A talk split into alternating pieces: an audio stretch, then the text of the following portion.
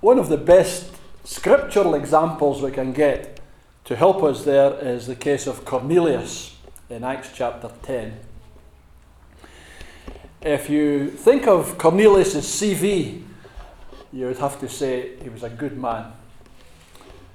Perhaps all of us would have to say, well, he's a better man than I am. The ladies wouldn't say that anyway, would they? But Cornelius was obviously a, a God fearing man, and yet he needed Christ too. So, whether it's folks at the bottom of the scale as far as behavioural patterns concerned, or folks at the top of the scale, in both cases, in all cases, we need Christ too. So, I want to share some thoughts from uh, Acts chapter 10 with you today. it's a long chapter, so we won't uh, read it all. Just in reference to his CV, you can get that at the beginning of the chapter. A God fearing, devout man, generous man, a praying man. It's good to keep that in mind, just that's the kind of man he was, and yet, and yet he still needed help.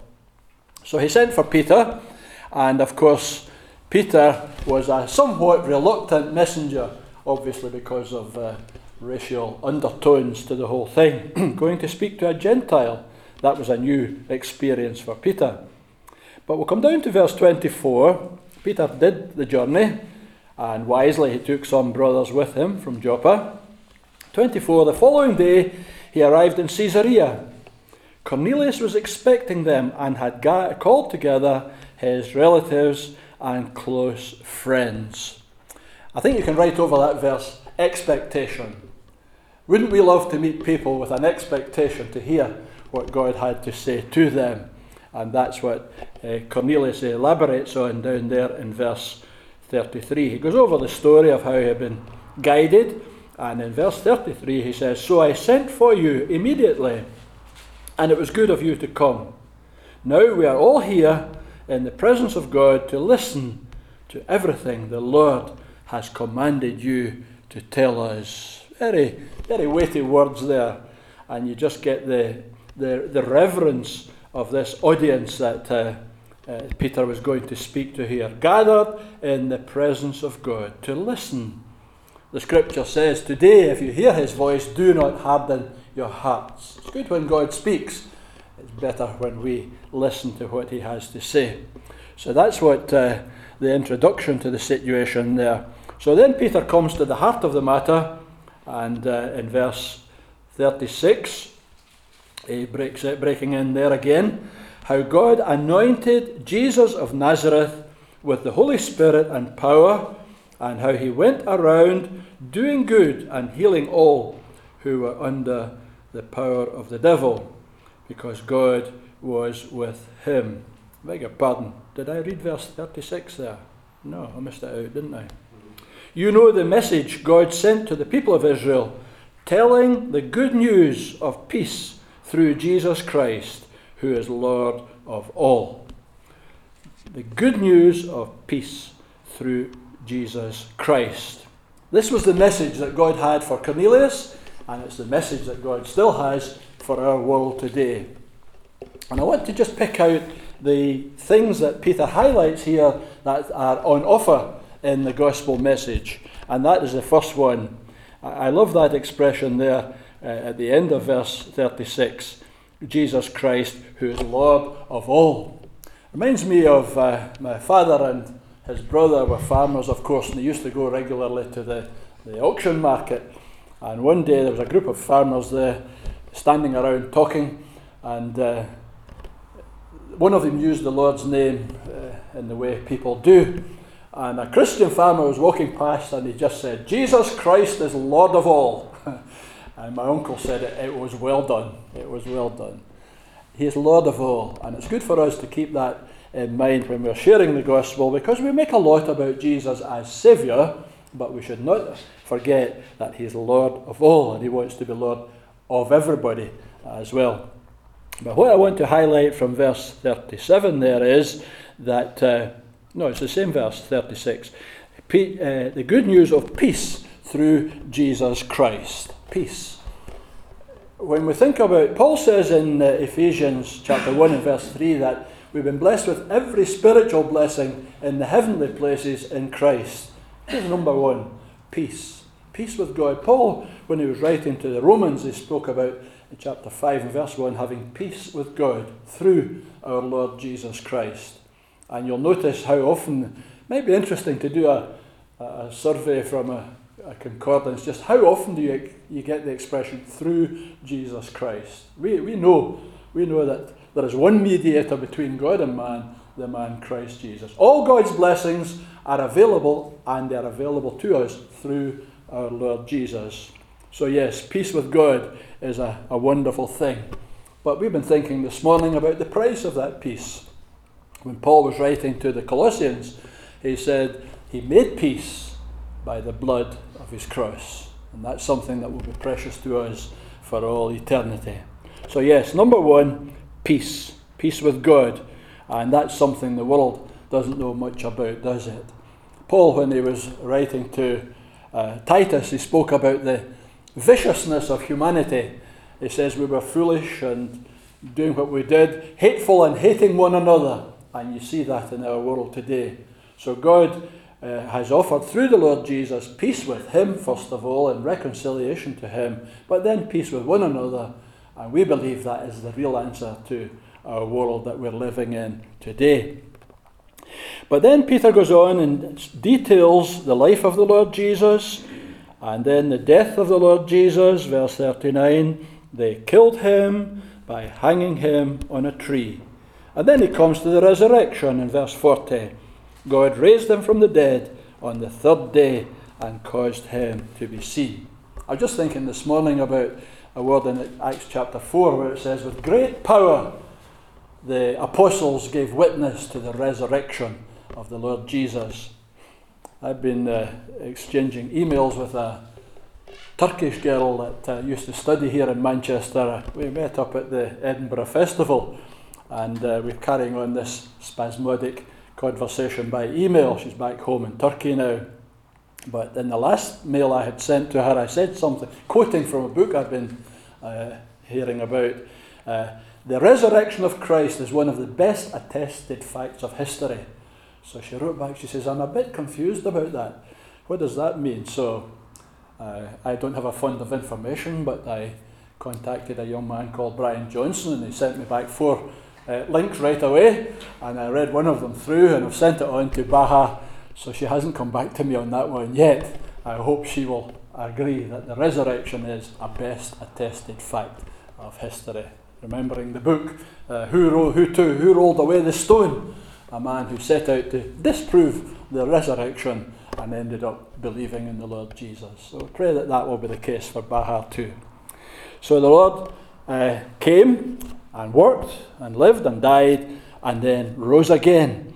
And then, verse 42, he commanded us to preach to the people and to testify that he is the one whom God appointed as judge of the living and the dead. The command of the Lord Jesus is what inspires us, encourages us, helps us to square our shoulders and go out as we recognize that we are operating under the authority of the supreme Lord of all. That enables us to do what he commanded us to do. But it's very interesting to me that what Peter highlights here is not the salvation of God, but the judgment of God. He's appointed to be the judge of the living and the dead. And of course, that is very closely connected with the resurrection, because you remember when Peter was at uh, Athens, he spoke about the command of God. Uh, he commands all men everywhere to repent. And he spoke about the assurance that one day we'll all give account to God. And he says he's given a assurance of this in that he has raised the Lord Jesus from the dead. So the fact that the Lord Jesus rose again means two things. Uh, first of all, it means that men and women will be answerable to him and will one day meet him. It's a solemn thought, isn't it? On the other hand, it's also an assuring thing to recognize that because he is alive, he is able to save all that come to God through him. We'll come to that a bit later. But Peter goes on in verse 43 and says, All the prophets testify about him, that everyone who believes in him receives forgiveness of sins through his name. I don't know what that does to you, but it should fill us with a sense of relief to think that through the Lord Jesus, our sins can be forgiven. That's essential. That's the second blessing that I want us to highlight on in this chapter that we've got before us today. Jesus said to the Pharisees, You will die in your sin. If you don't believe that I am He, you will die in your sin, and where I am, you cannot come. Unforgiven sin is the ultimate barrier to heaven and glory. It's the barrier to enjoying peace with God here and now, of course, and that's true for believers as well as unbelievers. And we, we've got to try and uh, make sure that with God's grace and by His help, we avoid upsetting offending, grieving the Holy Spirit uh, in our lives. I came across a little poem recently. It says, No more these countless sins can rise to fill me with dismay. The precious blood before God's eyes has cleansed them all away. I don't know about you, but uh, maybe it's because I'm getting a bit older. I keep on remembering things that I would rather forget. And uh, I think the devil's quite happy to prompt us in reminding us of things that we would rather forget. But isn't it good to be able to look at the scriptures, look at the promise, and rejoice that if we have repented, and that's important as we'll come to later on, but if we've repented and received Christ as our Saviour and claimed the value of His blood on the cross, then we can say these countless sins, they've been dealt with. So we just remind the devil that he doesn't need to talk to us anymore about them. Anybody using the authorized version? I think it says, shall receive re- or receive remission of sins. Is that what you've got there, Nigel? You've got new, is it remission? Yeah. Which do you prefer, forgiveness or remission? You'll settle for both. Well, they're both there. Uh, I think from the legalistic point of view, I would go for the remission. It's a bigger thing, isn't it? To think that uh, uh, being remitted means they're put away. God speaks about putting our sins into the sea of His forgetfulness. As far as the east is from the west, so far has He removed our transgressions from us. What a, what a mighty work the Lord Jesus did for us when He died on the cross to provide that forgiveness uh, for our sins. That too is tied to his death. In Ephesians it says, we In him we have redemption uh, through his blood, the forgiveness of our sins. What a blessing to think that we won't have to answer for what we have done or not done in our lives. Now, I want to jump down to chapter 11 because uh, if I said, if I put it crudely, Peter was in a bit of hot water over his visit to the Gentiles. And in chapter 11, uh, he was challenged. Why did you go and eat with these Gentiles? Now, Peter didn't defend himself. You only defend yourself if you think you've done something wrong. He justified himself, he explained himself, and it's very interesting to follow through uh, his discussion with the, the folks back home in Jerusalem. So we'll break down, we'll jump down to chapter 11 and verse 14. He's explaining there in verse 13 sent to Joppa for Simon, who is called Peter. It, it was so evidently of God, this whole thing, this whole scenario. And uh, Peter is explaining to his brothers back home. But here's the point I want you to pick up from verse 14.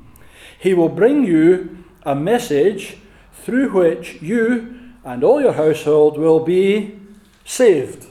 Now, if we were doing a Sunday school class, we would say, What was the first gift? and you would say peace. And what was the second one? You would say forgiveness. And what is the third one? Salvation. And what a, what a blessing that is to know that our sins have been forgiven, that uh, we have received the Lord Jesus as our Saviour, and we are saved by God's grace for all eternity. In Hebrews chapter 5, it speaks about the Lord Jesus as the author of eternal salvation. Eternal salvation. He's the author of it, he's the designer of it, he's the instigator of it, and he's the uh, communicator of it, and any other words you can think of. What a blessing to think that guilty sinners can be saved by God's grace, and that for all eternity. Dear Willie Stewart, that I was privileged to spend time with in Nigeria when I went, first of all, as a very young and raw uh, recruit there, if you put it that way. He used to quote the hymn, The fire and the torment my eyes will never see. What a blessing to know that we are saved by God's grace with an everlasting salvation. Romans chapter 10 is a great chapter uh, to, to speak to people about in that connection.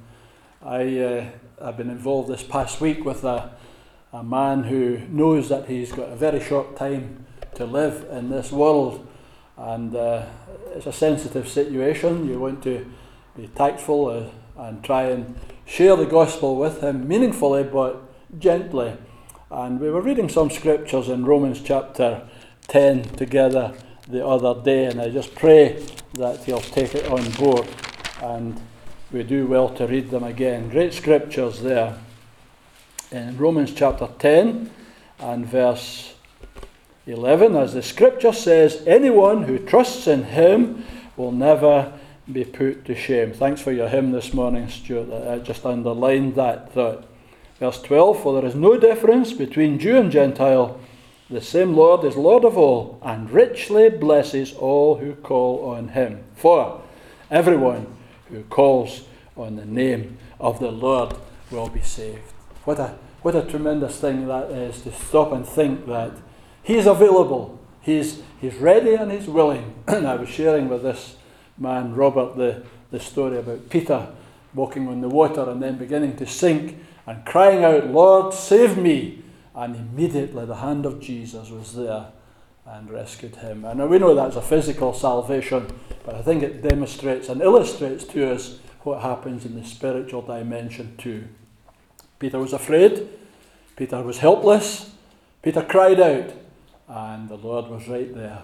And it's great to be able to go to men and women and say, Look, we are sinners, we're in danger of judgment, but He's there, He's available, and that strong hand of His is ready and able to rescue all who call upon Him. Everyone who calls on the name of the Lord will be saved. So that's gift number three uh, in our little resume here. Now, when going back to chapter 11, Peter is explaining himself to these people, and uh, I want to jump over verse 17 for a moment. Uh, when he they heard this, oh, sorry, sorry, that's me again. I'm back in Acts chapter 11. my mind jumps around a bit. Acts chapter 11 and verse 18. When they heard this, they had no further objections and praised God, saying, So then, God has granted even the Gentiles repentance unto life. Now, how many gifts are there? We've got peace, we've got forgiveness, we've got salvation. What have we got here? You might just home in on life, but don't miss out the vital one repentance if God will grant them repentance unto life. And I think in our preaching we need to perhaps do a little more uh, of emphasizing the need for men and women to repent. God now commands all men everywhere to repent, to change our mind about sin. Perhaps when we hear people professing to be saved and we don't see much evidence or any evidence of it thereafter, it may well be that there's not been a genuine deep seated repentance, a turning away from sin. Scripture we often use is Proverbs 28 and verse 13. He that covers his sins will not do well, but he that confesses and forsakes them will receive mercy. Will receive mercy. So repentance is vital, but then so is life. Repentance unto life. What kind of life is that? Eternal life. A life that will go on for all eternity. What a marvellous gift this is. Jesus says, I have come that they might have life and have it to the full. In Ephesians chapter 2, Paul said to the Ephesians, he says, You were dead in your trespasses and sins, but now he has made you alive. And so we rejoice today for the gift of eternal life. I give them eternal life and they will never perish. What a tremendous blessing that is. So there are four gifts. Now, why did I miss out verse uh, 17 or 6 15 to 17, Peter was speaking about the gift of the Holy Spirit. As I began to speak, the Holy Spirit came on them as he had come on us at the beginning.